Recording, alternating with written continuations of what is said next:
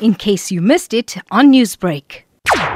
Eskom didn't build power stations in the 1990s when it was obvious we needed them. So we ran out of electricity in 2007. We didn't have enough power stations.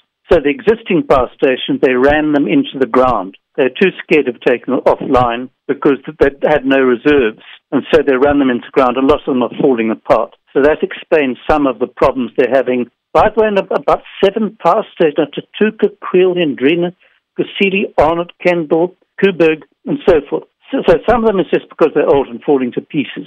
Some of them is just pure, complete incompetence on the part of Eskom. These explosions at, at Medupi are an absolute disgrace. They were doing a routine job on a generator, and they didn't do it properly, and they blew up the thing with massive damage. That's an absolute disgrace. The problem at Koeberg, which happened on Sunday, sounds like it's not a serious problem at all. My guess is it'll soon be up and away. So that's the least of, of Eskom's problems, but the other ones are major. The Medupi uh, and Kusile power stations are relatively new, right? I mean, it's in the last. They're brand new. They're brand new. So th- these particular power stations shouldn't necessarily be experiencing major issues around maintenance then because they're not as old as some of the other stations. So you might say, oh, well, some of these problems at Kusile and Medupi are teething problems. That's one explanation. But more important, Kusile and Medupi, these new coal power stations, have been an absolute disaster. They were built in a panic.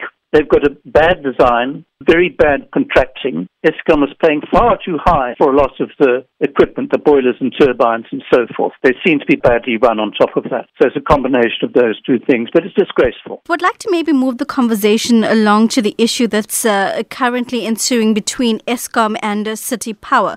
From what we understand, City Power had acquired additional energy from Kelvin. From what we understand, having acquired this additional generating power, they say that they should be excluded excluded from the load shedding schedule stage one and stage two. In a case like this, how would it necessarily work when it comes to the national grid? Well, this is a very strange thing indeed. My understanding is this that at the moment, Eskom supplies power to the city of Johannesburg, the municipality. They, through city power, then distribute electricity to, to individual users, factories, and homes, and so forth. Now, what I understand is that it seems to be saying something like this because we've now got 220 megawatts that we have acquired from Kelvin, you must exempt us from your load shedding.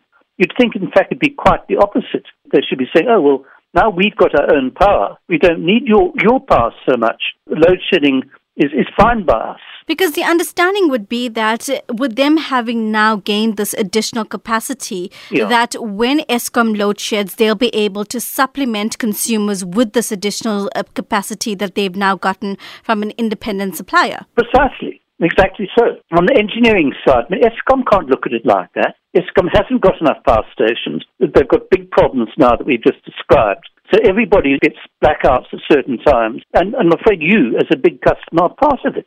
Newsbreak, Lotus FM, powered by SABC News.